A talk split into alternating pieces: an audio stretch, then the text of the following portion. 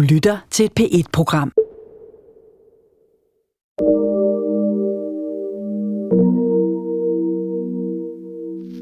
Vi vil have en radio med frisk luft og godt humør.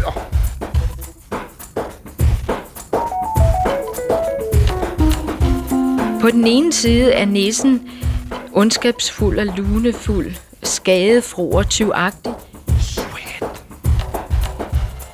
Problemet med denne metode, trusselsmetoden, øh, er at få kunder i dag til at tro på nissens magt.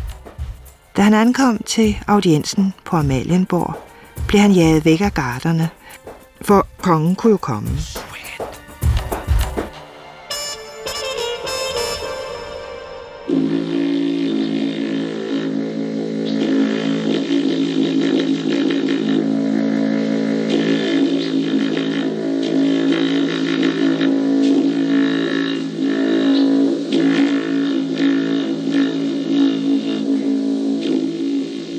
Må man ikke fantasere i sten? Jo gud man, man så. Skulle man ikke lade sig lede af en tilfældighed?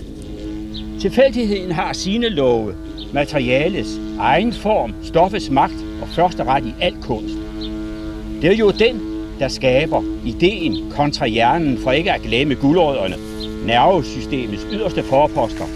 Og selvfølgelig, vi føler, men vi føler ikke en balletdanser ind i en klumpet sten, snarere en langstrakt og vi fornemmer ikke en bjørn i en langstrakt snarere i en klumpesten. Så maler vi heller ikke grå farve på en grå sten og grøn farve på en mosgrået sten. Nej, vi sætter modsatte farver på, for vi vil skulle have virkning. Tingene skal kunne se og ses. Vi skal leve.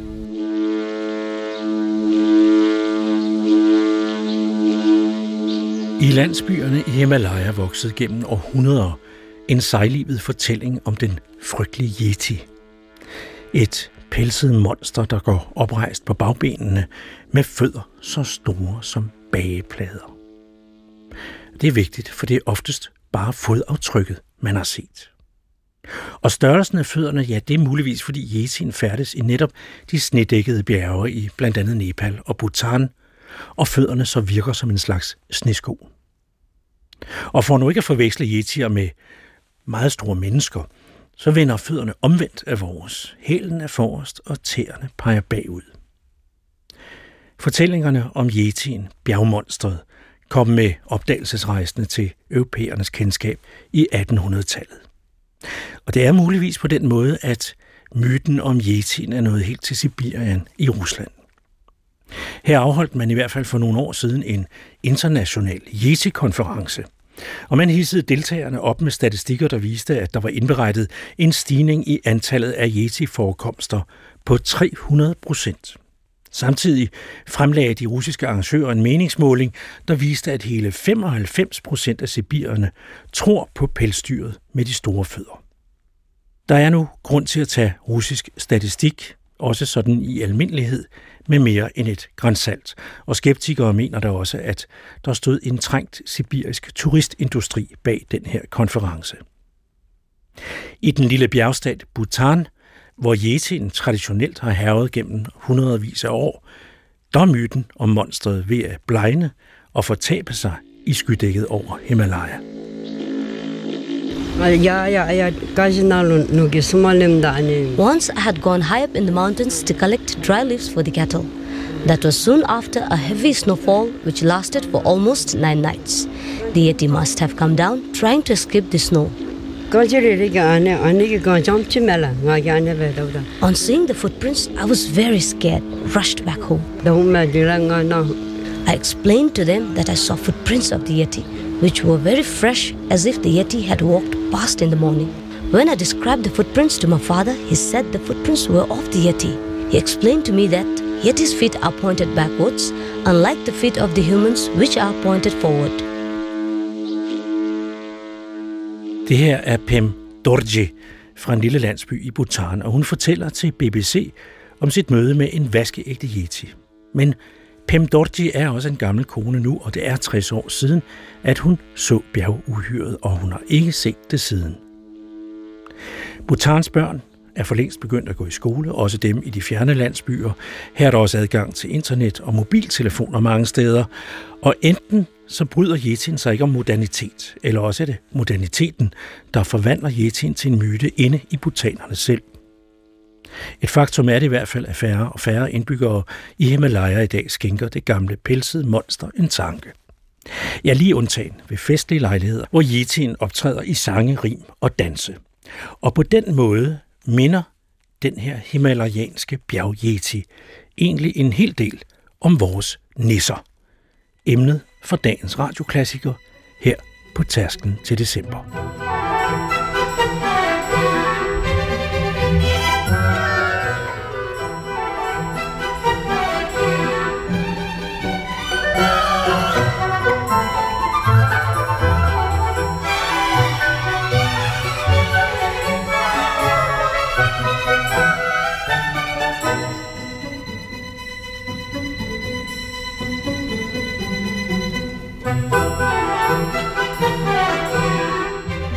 I dag er der vel ikke nogen, bortset fra små børn, der tror på sådanne nisser. Vi er blevet så fornuftige. Når farve-tv'et bryder sammen, graver vi ikke i vores hukommelse for at finde ud af, hvordan vi har fornærmet nissen. Vi ringer efter service. Og hvem taler i dag om nisser, hvis en går hen og bliver gravid i utide? Ikke engang den hellige ånd går jo mere. Skal vi endelig i dag tage sådanne nisser og trolde alvorligt? Ja, så skal de garneres med godt med isenkram. Det skal være noget med, at de er kommet hertil fra det ydre rum. Deres gigantiske rumskib er blevet skadet, og de har spredt sig over landet for at overleve, mens de venter på assistance hjemmefra, cirka 100.000 lysår borte. Deres udseende er så ægelt, at de holder sig skjult for ikke at vække mere modvilje end højst nødvendigt. Men julegrød må de have, koste hvad det vil. Mens vi venter på den filminstruktør, som kan forløse denne idé, ja, så må vi lade os nøje med de såkaldte nisser, som vi ser omkring os. Jeg siger såkaldte, for sammenlignet med den gode gamle lunefulde og rethaveriske danske nisse, er det kun en mat afglans. Han er blevet til pap i stormagasinerne, til en dekorationsdukke, som der købet ikke engang er hø i mere, men plastik, Made in Taiwan.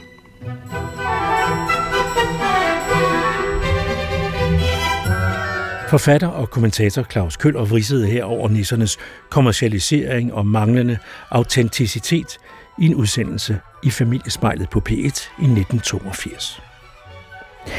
Dengang var jeg endnu ung og journalistpraktikant på samme redaktion i øvrigt, og forstod slet ikke knarvårende ældre mænd som ham. Men Tiden er jo gået, mit eget skæg er blevet gråt, og jeg begynder selv sådan lidt vristen at forlange det autentiske. Nisser, når jeg så skidt kom an, men så skal det også være den rigtige vare. Hvad den så end er. Familiespejlet forsøgte i 1982 at finde den autentiske nissefolklore bag det kommercielle og forlorene.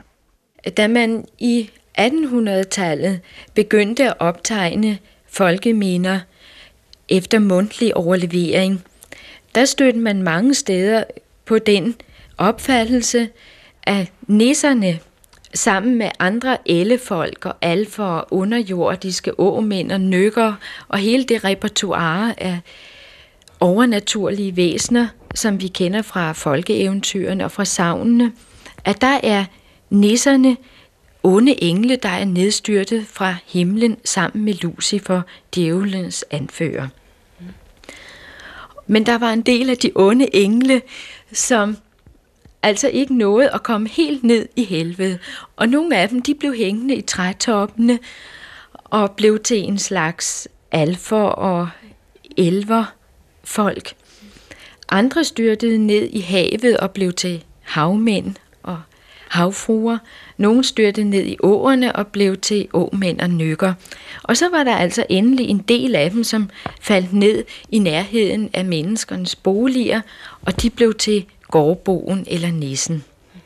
Jeg mener, at den opfattelse af nissen som en, en slags djævel, der er nedstyrtet fra, øh, fra himlen og egentlig var en engel, den skyldes klerikal, altså præsternes udlægning af folketroen. altså i 1600-årene, hvor at man fra øvrighedens side og fra præsteskabets side ikke mindst drev en hæt mod alt, hvad der kunne tolkes som papisme, altså det vil sige noget, der tilhører den katolske kirke og stammer fra katolsk tid. Der forsøgte man også at komme hedenskabet til livs. Og nissen blev altså opfattet på daværende tidspunkt som djævelens forlængede arm, netop altså som en af Lucifers hjælpere. Men derimod var man altså ganske sikker på, at at nissen virkelig eksisterede. Der var bare tale om, at han var en ond ånd. Man forkastede ikke hans, hans eksistens som sådan. Det skete først op i mod år 1800 med rationalismens fremkomst. Der tog man afstand fra nissen som altså hjernespind ganske simpel. Han var en overnaturlig figur, som var altså det overtroiske bondefolks sygelige fantasier. I 1800 benægtede man pure, at nisser og andre sådanne væsener skulle eksistere. Der skrev Nils Blikker i venlige forestillinger til danske bønder. Nissetroen er skammelig overtro. Bjergfolk og ellefolk har endnu aldrig noget fornuftigt og lysvågent menneske enten hørt eller set. Jeg håber nu altså, at alle fornuftige iblandt jer har givet nisser og bjergfolk og lygtemænd og spøgelser deres afsked. Derimod er jeg ganske sikker på, at de fleste mennesker, det træffer vi nemlig i folkeoverlevering, har opfattet nissen som et venligsindet væsen, som en skytsånd, der sørgede for, at alting trivedes og var i god vækst, og især er nissens gode gerninger knyttet til kreaturholdet. Han passede dyrene og fodrede dem, og havde man ikke nok korn og foder på den gård, hvor Anissen boede, så skulle han nok sørge for at stjæle noget på de omkringliggende gårde, så kreaturen ikke led nød. På en gård i Helligsø i Thy havde de en nisse, og han søgte at gøre manden den gavn, han kunne. En nat kom han farende hen til sovekammervinduet og råbte til manden.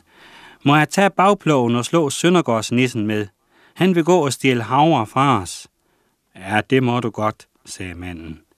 Straks blev der hørt sådan en voldsom skrigen og skrålen og tummel, og da manden nu sprang op af sengen og hen til vinduet, kunne han se, hvordan de to nisser sloges for alvor, da det var klart måneskin.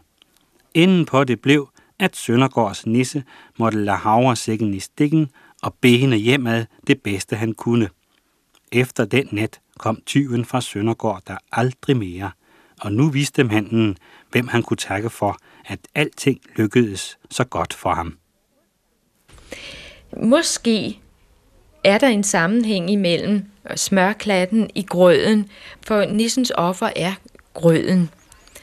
Og ikke alene grøden, men smørklatten er absolut det vigtigste i grøden. Og det, der smøret jo netop altså er det fedeste og det bedste, som en øh, mejeriprodukt, der kommer fra øh, Øh, fra en ko. Øh, og nissen har en særlig tilknytning som øh, kreaturernes passer og, og vogter, så kan der altså være en, en sammenhæng der.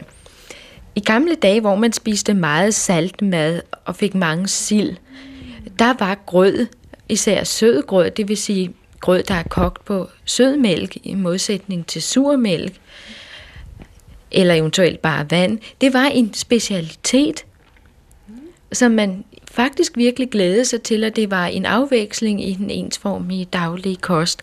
Så det er ikke så mærkeligt, at nissen godt kan lide grød, for det var faktisk noget virkelig en lækkeri.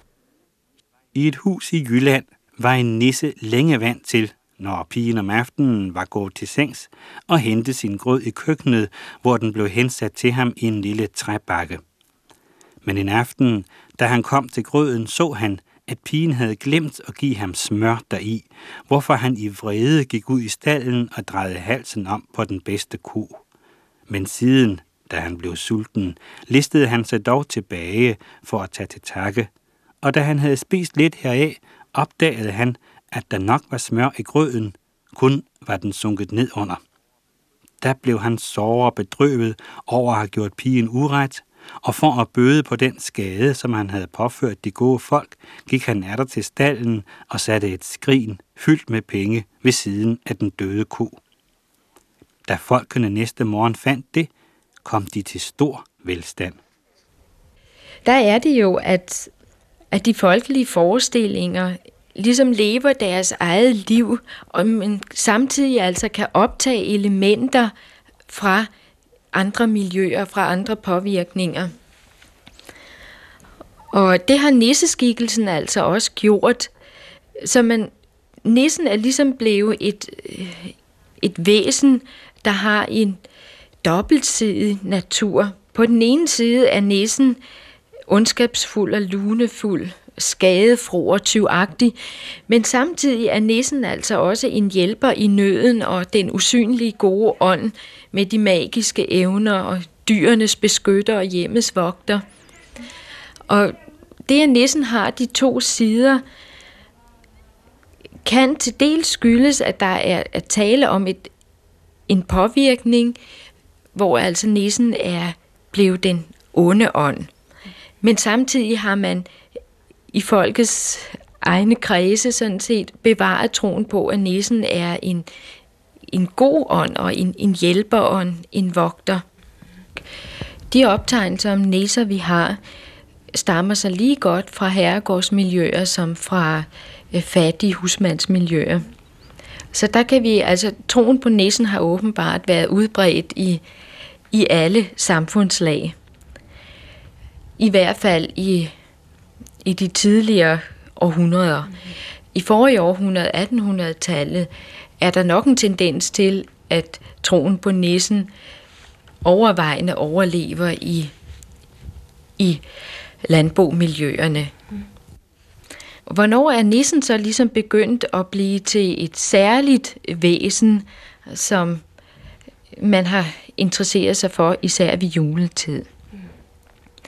Omkring 1820, der kommer den første samling af danske savn af just Mathias Thiele. Og i den er der også et særligt afsnit om nisser. Og på daværende tidspunkt, der var det jo i romantikkens tidsalder, hvor man pludselig blev meget interesseret i sin egen nationale fortid. Og Nissens sejrsgang hænger nøje sammen med den nationalromantiske bølge, som også danskerne blev angrebet af i begyndelsen af forrige århundrede. Af gode grunde er der aldrig nogen mennesker, som har set nissen.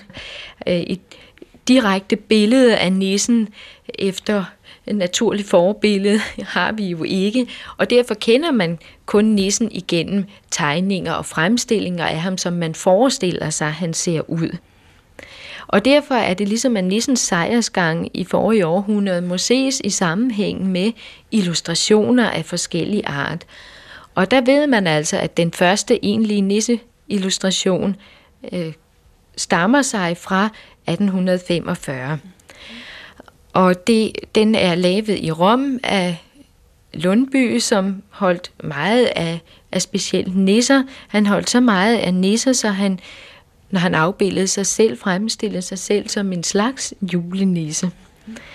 Og der må vi ligesom erkende, at det forbillede for fremstilling af jul, som øh, Lundby var den første til at, at tegne i 1845, mm. at det kommer ligesom til at blive en prototype for juleillustrationer igennem en lang årrække. Man kan nok sige, at der sker det, at nissens hævngærige og ondskabsfulde karaktertræk fortrænges i løbet af slutningen af 1800-tallet, og i vores århundrede, der er det ligesom om, at man næsten udelukkende fokuserer på hans gode egenskaber, og han er sådan en hyggelig lille fyr, som godt kan drille, men han gør det godhjertet. Der er ikke nogen sådan virkelig alvorlige motiver bag hans øh, hævnagt. Oprindeligt kender vi kun nissen som ungkagel, og sådan en mærkelig udefinerbart væsen uden alder, uden fortid og uden fremtid. Men øh, i 1858 finder vi for første gang en illustration, der viser nissens kone, en nissekone. Og det er altså noget, som ikke hører hjemme fra den folkelige forestillingsverden, men som man har fundet på. Altså, det er en forfatter, der har fundet på, øh, en ukendt forfatter, der første gang har fundet på at fremstille en, en, en nissekone. Lis Vibeke Læsø Olsen stod bag udsendelsen om nisser fra 1982, som det foregående var et uddrag fra. Og prognosen om, at nisser er langtidsholdbare, ja, det kan man forsikre sig om i alle julekataloger i de her dage, der klatrer rødhættede nissefigurer og reklamerer for alt, lige fra legetøj til netstrømper, snaps og kuteletter på tilbud. Og nogen er måske gode grunde ved at brække sig over nisser, helt bogstaveligt. For andre derimod har nisseriet vist vej til kommersiel, som det hedder i dag, innovation og sorte tal på bundlinjen. Små nissedøre sat op ved fodpanelet er øh, den nye dille. Man kan købe dem øh, færdiglavet, eller øh, selv lave en af trylledej, eller pap, eller ispinde, eller hvad man nu har liggende. Dørene sætter man op ved fodpanelet, og øh, det er ikke sådan nogen, man kan gå og åbne. Det er kun nissen, der har nøgle. Men øh, udenfor kan der stå små ting, som nissen bruger eller har glemt. Og så kan han ellers gå i gang med at lave øh, løjer. Det er simpelthen blevet den nye juletrend. Oprindeligt så er det egentlig dukkehusdøre, der har været brugt. Men nu er de jo blevet totalt udsolgt, så øh, derfor har vi selv lavet en staldør. Nu siger du, at, øh, at I simpelthen har udsolgt af, af de her dukkehusdøre. Øh... Ja, det har været helt vildt. Det startede allerede sidste år, hvor vi også fik udsolgt. Og i år synes vi, vi købte rigtig mange. Men de var bare udsolgt altså også. Vi er de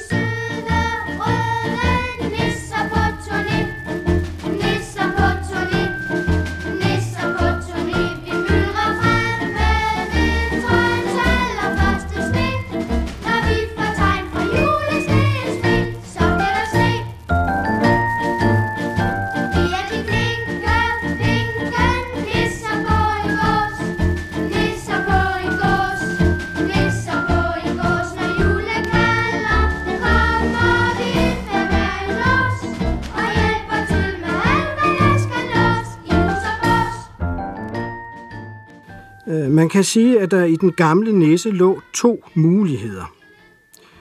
Den ene er at bruge næsen til at true kunderne til at købe. Det ville være med slogans som Vores husnæse er vild med kunder, som køber stort ind. Eller I denne butik er der ingen elektronisk overvågning, ingen husdetektiver.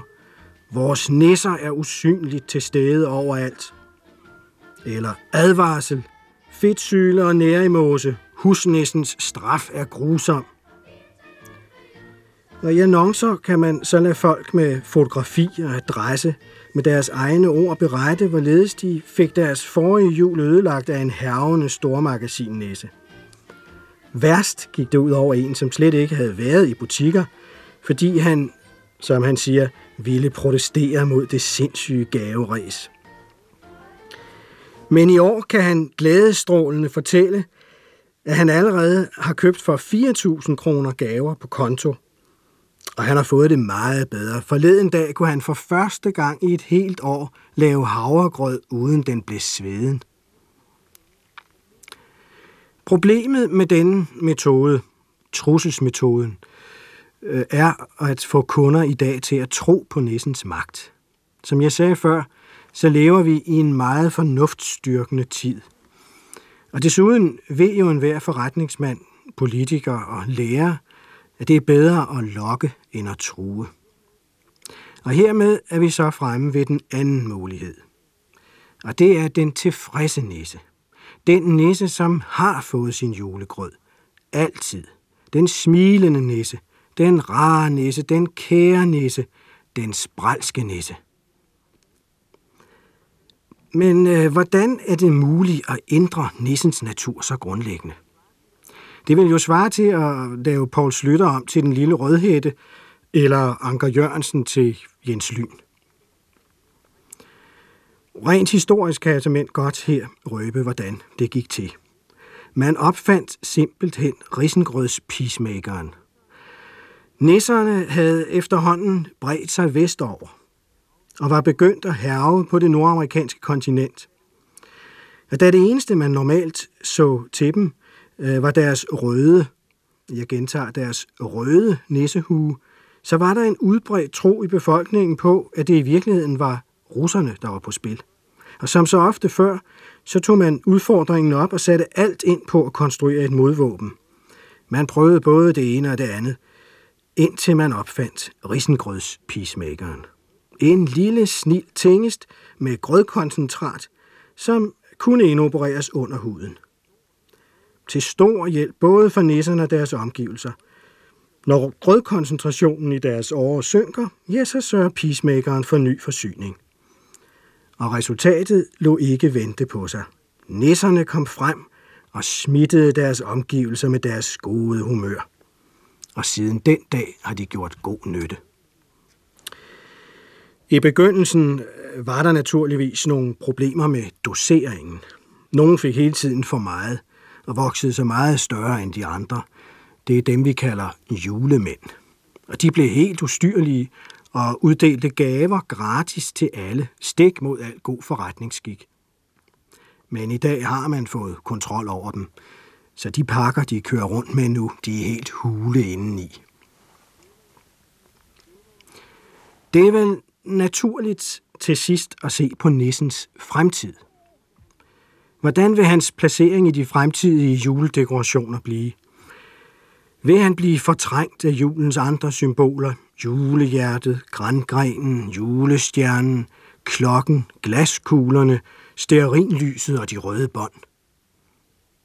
Nej, nissen står stærkt. Den har nemlig til forskel fra grænbånd, klokker og andet tingeltangel et menneskeligt ansigt. Når vi står foran varerne og skal købe en gave til onkel Henrik i Varde, så minder det smilende nisseansigt os om, at det, det drejer sig om, er, at vi er glade og sorgløse her i julen. Og at vi med vores gaver spreder glæde hos familie og venner, hos børn og gamle. Hvem vil dog besudle den ægte juleglæde ved at tænke på penge? Hvem vil dræbe glæden i barnesjælen, slukke de forventningsfulde stjerner i øjnene med småligt økonomisk fedteri? Nej, vel, nu er det sørme jul af det. Altså køber vi den dyre whisky, vi ved, onkel Henrik holder af, i stedet for den billige, men flotte lighter made in Hong Kong, vi havde pynset på. At man så måske skal leve af julegrød et godt stykke ind i det nye år, er der ikke noget at sige til, for julen varer som bekendt lige til påske. Det er rigtigt, at nissen står stærkt, som Claus Køller udtrykker det.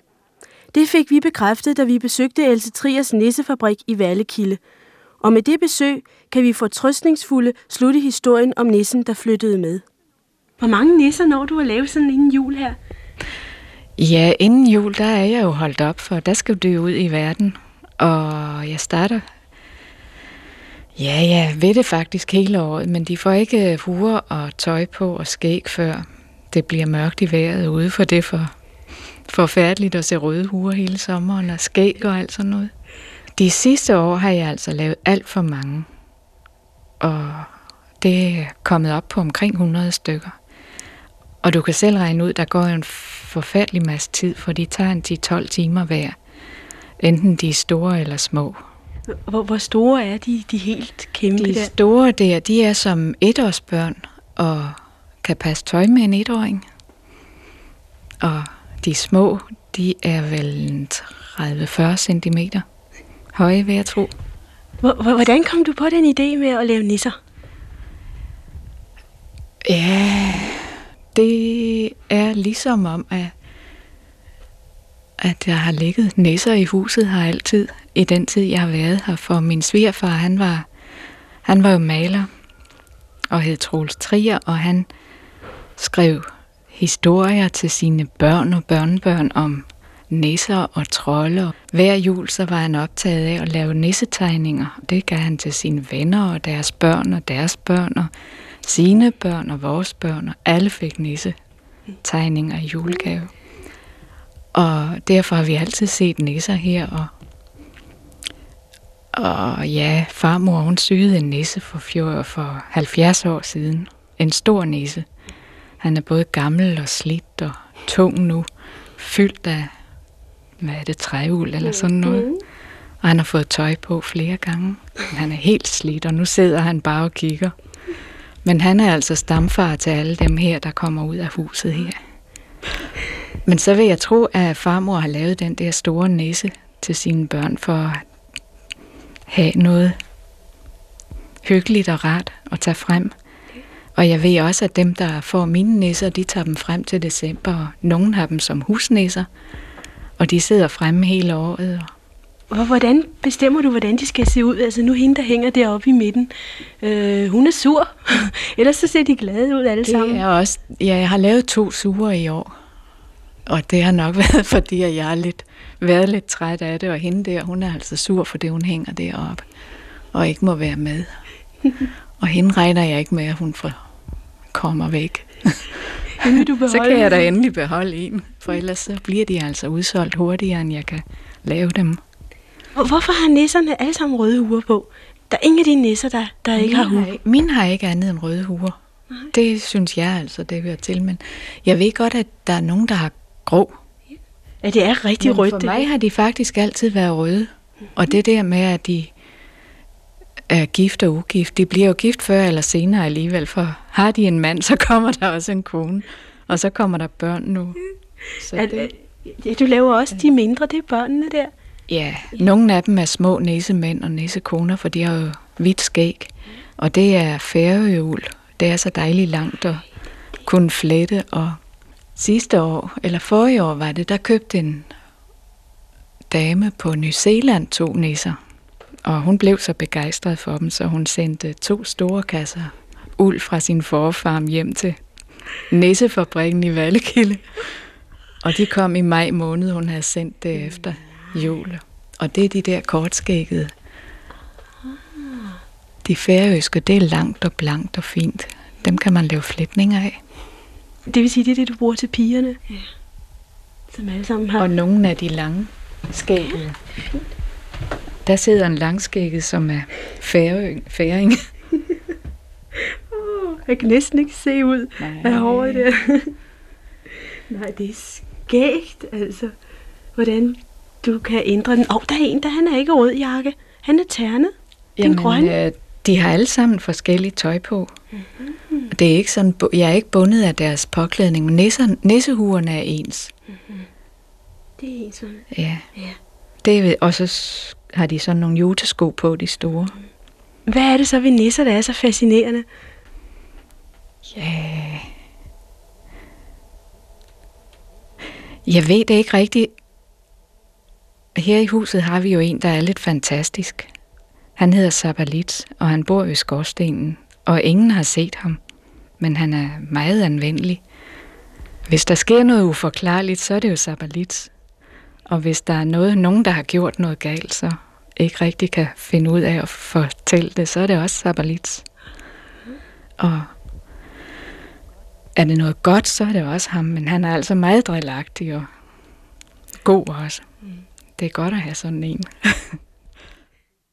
Efter det korte nedslag i nutidens salgsmæssige nissehit, var det igen forfatter og kommentator Claus Køller, der tilbage i 1980'erne ironiserede over nissens kommercielle muligheder. Og her til sidst var det familiespejlets tilrettelægger, der talte med Else Trier og fik en stemningsrapport fra hendes nissefabrikation, altså også 1982. En nisse er en del af vores overtro, folketro. I sin nutidige udgave gengivet i dansk bundedragt anno 1600 med knæbukser, uldsokker, træsko og tophue. Og alligevel kan det stadig være svært at placere de små rødhættede figurer, der sådan har erobret vores julerum. Jeg husker en fortælling om et forældrepar, der havde været med deres datter til forældremøde i folkeskolens første klasse. Pigens klasselærer bad forældrene om at give deres børn en nisse med i skole den første skoledag i december. Hun vidste, at mange familier ejer en særlig gammel nisse, der har sin egen historie. En klatrenisse, en tegnet nisse, en juletræsnisse eller en nisse, der var syet med vat i maven. Nu skulle børnene altså medbringe en nisse og en historie. Og det bragte en af møderne i affekt. Rasende rejste hun sig op og sagde med hamdiernes stemme, Vores Emma får ikke nogen nisse med. Den slags har vi slet ikke hjemme hos os, for vi er ikke kristne.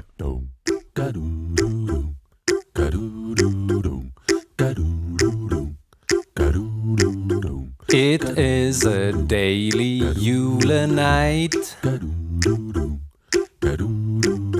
And all the stjerners shining bright.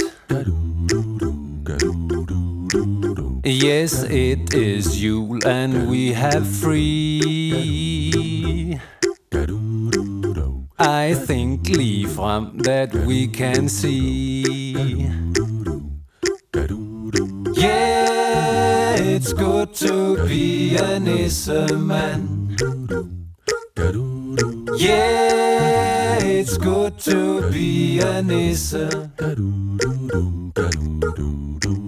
to be Dubai, Dubai. Selv kører han rundt i universet på cykel, eller sidder i et hjørne, iført nissehue og spiller på sin fløjte.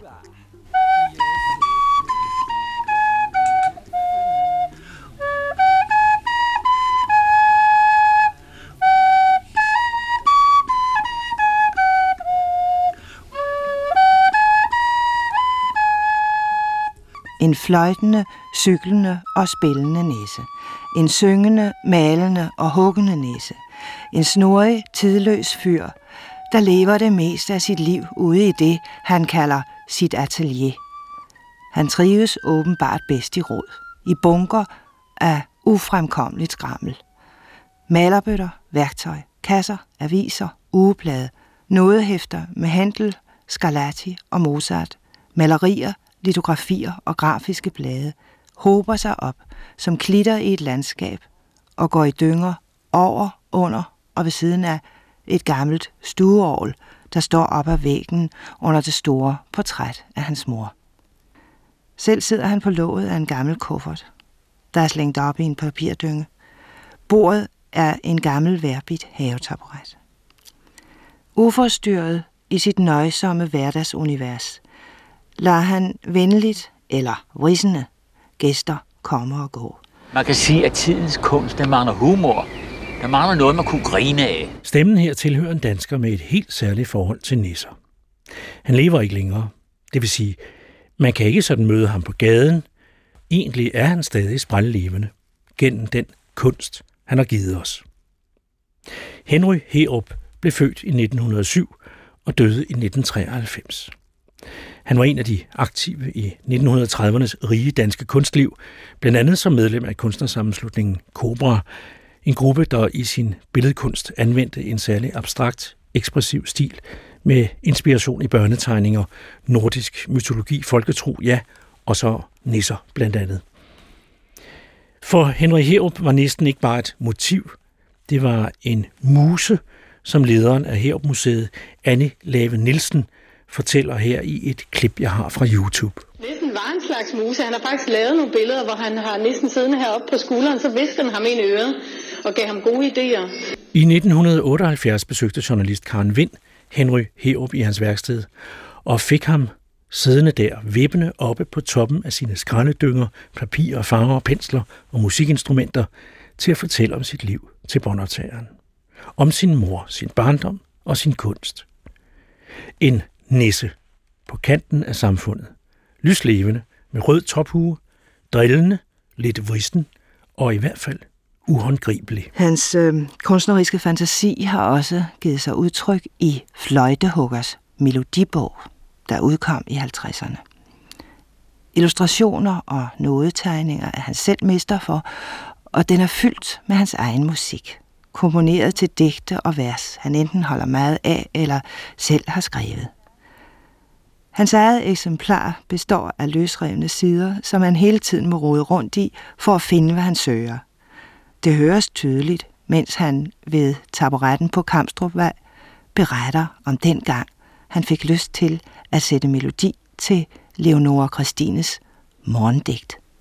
I sin tid havde Mogens Lorentzen nogle udsendelser i radioen, og, der, og øh, de hed, det kom hver måned, gang måned, de hed, og så gik. Og i en af disse udsendelser, der læser han op det et vers, som Leonora Christine skrev, da hun sad som fange i Blåtårn. Fra, og, der, og der er det et såkaldt et morgendigt fra hendes jammersmene. Hun skrev en bog, som der vil sige jammersmene, i 1664. Med sorg jeg mig lagde, af gråd var salt min mund. Jeg til mig selv var sagde, du ser ej morgenstund. Men Herrens godhedskraft befalte søvnen søde, min tørre hjerne bløde og kvæge med sin saft. Og så lagde jeg mig det vers på sinde, så fik jeg lyst til at lave melodi. Der lagde jeg melodi hertil. Skal jeg spille den.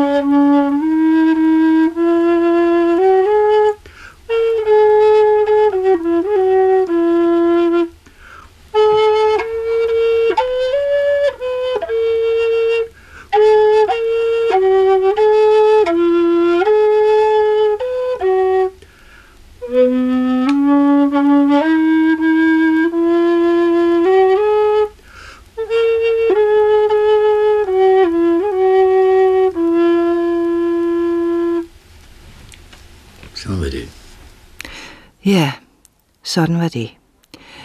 Men hvordan var den baggrund, der skabte grundlaget for hans frie kunstneriske udfoldelse? Hans barndom? Øh, ja, altså, øh, på, på Nørrebros runddel, der boede jeg jo øh, lige derfra mm, 1913 til, jeg blev gift i første gang i 1933. Så flyttede vi derfra, Nørrebros runddel. Og der har jeg altså også forinden boet i, i, øh, i, i øh, som jo også er Nørrebro, sidegade til Nørrebrogade. Og det har altså været under, altså før Første Verdenskrig. Men som sagt, på Nørrebros Runddel, der boede jeg hele min barndom, og, og der blev jeg konfirmeret, og der lavede, uh, lavede jeg mine første ting der. Malet og hugget det. Jeg stod og hugget op i, i vores, selv, vores såkaldte sovekammer. Og jeg boede sammen med min mor, og hun var jo sådan set alene over at forsørge mig. Al Herops kunst skal ses på baggrund af hans forhold til moren og hendes kærlighed til ham. Hun fødte ham i 1907, da hun var 42 år gammel. Henry Herups mor forstod hans sind og tankeverden, og alt, hvad han siden har skabt, er som et monument sat i mindet om hende det var også på det tid, man havde trillebånd, og jeg også løb med trillebånd, og mit trillebånd, som var tre, og jeg havde også et, der var af, af cykelhjul med propper i hele vejen, som rekordpropper. Røg ind i linje 7, og det var jeg jo ikke glad for, for det får jeg jo gemte mig i en eller anden port, og, det, og trillebånd ved jeg ikke, hvad der skete med det.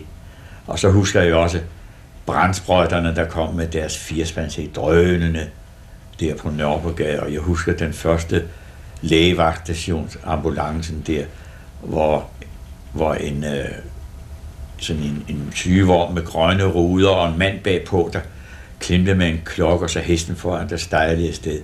Det var altså min øh, barndomsambulance. Og øh, så var der politi, politibetjenten, som som øh, når, når vi drenge hang bag i hestevogn, det måtte man jo ikke, det kunne jo også være farligt. Så spændede sådan en betjent efter en, der var især en, om han var overbetjent, og det ved jeg ikke, men han var især skræbt og forfører os og rykker sig vognen der, og så kan jeg sgu ikke huske, hvad der skete, men det var vi jo glade for, for det var sådan en rigtig bussemand. Disse betjente der med, med hjelme på dengang. Og så boede jeg ved siden af assistens, den her dejlige assistens kirkegård, og der, der, der, der var jeg jo, gik rundt og, og, og, og beskuede alle disse berømte mænds og kvinders grave, der var derovre. Og, og det er stadig altså en stor glæde for mig at komme på denne assistenskirke, for den er for først en meget smuk kirkegård. Der ligger så mange smukke gamle gravmonumenter og så videre.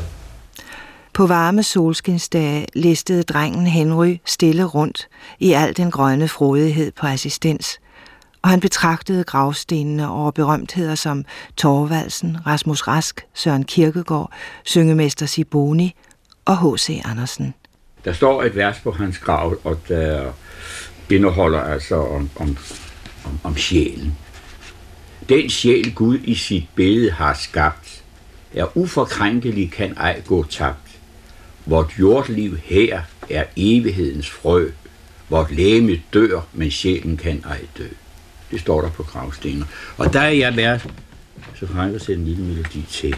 Og nu leder jeg efter min harpe. Min mundharpe, eller min klubber. Vi kan prøve at spille den på den dybe fløjte. Det er den svære at spille på, men den lyder sgu også pænt nu. man så spiller på den sidste. Der var en gang, jeg gik sådan rundt og, og spillede fløjte sådan til nære venner, bekendte og ens vi til. Men det gør jeg aldrig mere. Det går tilbage med musikken.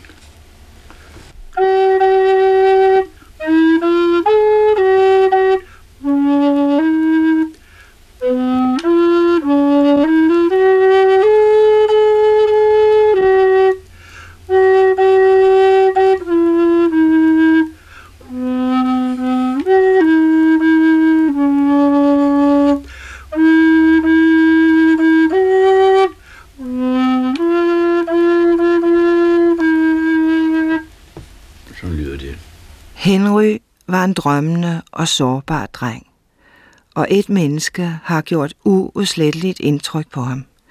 Regnelæreren med det store røde fuldskæg og et spidst pindeskaft bag øret. Han brugte det både til at rense ører med og til at stikke ind i ryggen på de sagesløse børn i prinsesse Charlottegades skole. Ja, skoletiden, det var sådan øh, en, en blandet affære, fordi øh, øh, jeg havde gode kammerater, og jeg klarede mig også sådan meget godt i, i, i slagsmål, det vil sige, det deltog jeg nu ikke sådan i, men de havde en vis respekt for mig. Jeg var god til at til armbånden og hæve mig i armbånden og i tårn og sådan noget. Og, øh, men der var, der var det her med, med, med regningen der, det kunne jeg jo ikke rigtig klare. Og vores lærer Andrup der, han, han tædede os for et godt ord, når vi ikke kunne regne, eller som han selv sagde, ikke ville regne, og det var passede jo slet ikke. Men det gik jo sådan, at vi havde regnet to timer om lørdagen, og fredag nat lå jeg og havde Marit. Og så en, en skøn dag sagde mor, det går ikke, nu går jeg op og taler med andre, og det gjorde hun også. Og jeg kan huske, de stod og talte udenfor på gang og kigge ind ad ruden, som der var ind til vores klasseværelse, og kigge over mod mig det der. Nå, der stod en mor og talte med andre, og så følte jeg mig, ja. Og øh, bagefter var han jo så fedtet over for mig, det, ja, det skulle nok gå, og, og selvfølgelig. Men det glemte han jo senere hen, så tævede han jo videre. Jeg havde jo forskellige lærepladser, efter jeg gik ud af skolen. Jeg var først på en posefabrik, Skovs posefabrik i øh, Brandsovsgade der, og stod der ved sådan nogle larmende maskiner og skulle øh, øh lægge papir på og sådan noget. Det var, og to maskiner, hvor hver maskine havde sin gamle mestersvend, der stod, de havde været der over 50 år, stod og, og passede på, at maskinen, den, når den skulle smøres og så videre. Ikke? Og jeg kan huske, at når solen skinnede, jeg kunne godt give mig så ud for at, at længsen efter at komme ud. Det der med at stå med en larmemaskine, det var ikke noget for mig. Den første rigtige læreplads, Henry fik, var hos en stenhugger. Den stak han af fra. Jeg kan huske, at den dag, jeg flyttede fra, det var, det var selvfølgelig en, en skønt vejr. Og jeg kan huske, at samtidig om bag ved stenhuggeriet, det kunne man se fra stenhuggeriet, der var de færdige med at bygge Grundviskirken. Jensen Klins Grundviskirke.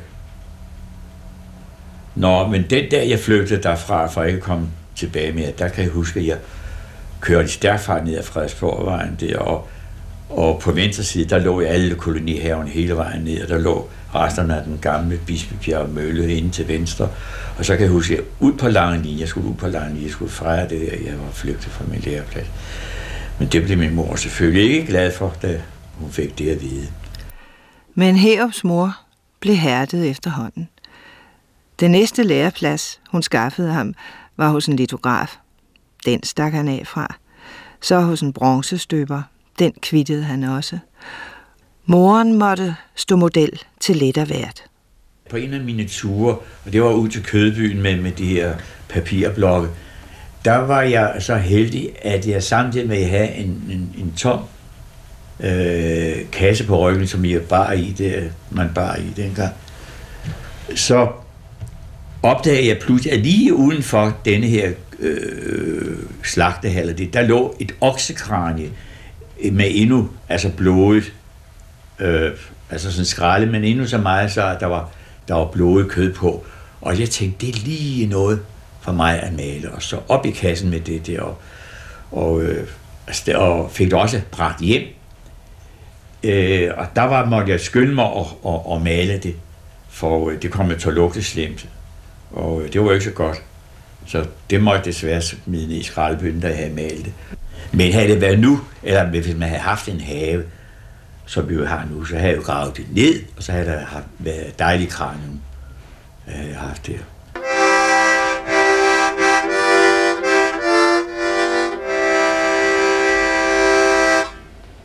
Jeg er en spillende nisse. Og jeg har også en rigtig nisse, den er ikke på nu. Jeg har en rigtig fin nisse, hvor min mor har lavet til mig. En virkelig fin nisse. Ja, Henry Herup er og forbliver en spillende næse. Og en cyklende næse. Hver gang han har fået tildelt en medalje, er han cyklet fra hjemmet i Vandløse ind til København for at modtage hædersbevisningerne. Venlige damer i forkontorer har høfligt, men bestemt afvist ham, når han ankom til sin egen medaljeoverrækkelse, iført strikhue, kavaj og bukser som kakkelovnsrør. Fjern, lidt drømmende og uden krokkeri har han i denne mondering modtaget både Torvaldsen og Eggersberg medaljen, prins Øjsens medalje og ridderkorset. Da han ankom til audiensen på Amalienborg, blev han jaget væk af garderne, for kongen kunne jo komme. Men så viste han dem konvolutten med papirerne på, at han var blevet udnævnt til ridder. Og øh, der var jeg jo oppe for der Frederik den 9. Som så spørger mig om, hvor jeg virker. Og så siger jeg, hvor virker jeg? Jeg var altså maler, jeg var billedhugger, jeg var grafiker. Men jeg kunne jo ikke sige, at jeg var at jeg arbejdede for den kongelige porcelænsfabrik eller noget i den grad, det kunne jeg jo ikke sige. Men uh, så fandt jeg pludselig på at sige, ja, jeg har faktisk en stor udstilling på Louisiana. Der havde jeg nemlig, jeg er nemlig 60 års udstilling på Louisiana. Nå, siger han så, den tror jeg, dronningen var oppe og se. Og så var det ligesom, vi havde kendt hinanden i 40 år, ikke? og så var det med håndtryk og farvel, jeg altså. Min øh, familie, der fik redderkortet, de var selvfølgelig optaget af, at dette, dette øh, at deres næsefar var blevet reddet. Og øh, jeg kan huske til øh, en, øh, en, der havde lykønsket mig, han var departementchef på det tidspunkt, lykønskede mig, og jeg takkede ham, og i det jeg skrev, at, at det glædede mig også, at også en, en, nisse kunne blive ridder. I sort stortrøje, krøllede bukser og en gammel lammeskinshue klemt ned over de genstridige grå hår, tumler han rundt som en firskåren kludedukke. En af dem, man godt kunne få lyst til at kramme. Han banner og svogler over sit eget råd, mens han gennem de stærke brilleglas ser efter det, han søger. Med de knortede stenhuggerhænder leder han i bunkerne efter noderne, han nu skal bruge. Som jager en af hans vilde katte udenfor, og den bliver lukket ind, ruller sig sammen og lytter til den gamle mester, der sætter sig til rette ved året under billedet af sin mor. Tænder jeg lyset, så spiller jeg lidt på mit håndorgel. med harmonium. Så nu begynder jeg.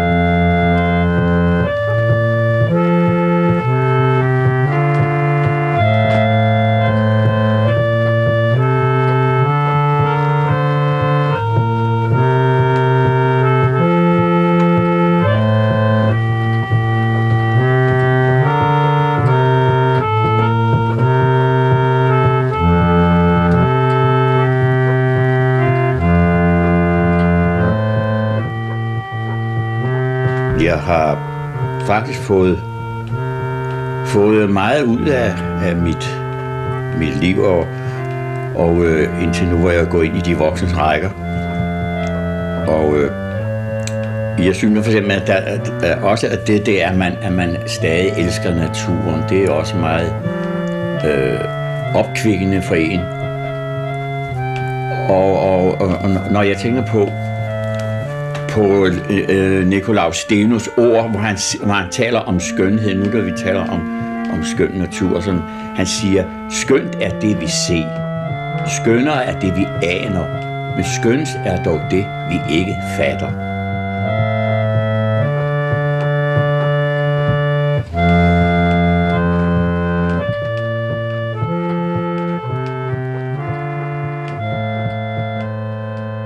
Journalist Karen Vind besøgte kunstner og dansk nationalnisse med ridderkors Henry Herup i 1978. Også en anden dansk kendt billedkunstner har været optaget af nisser, nemlig Ibsbang Olsen. Så hvad man end måtte mene om kommercialiseringen af vores folketro, så hører nisserne med. Også denne jul. Radioklassikeren er slut for denne gang.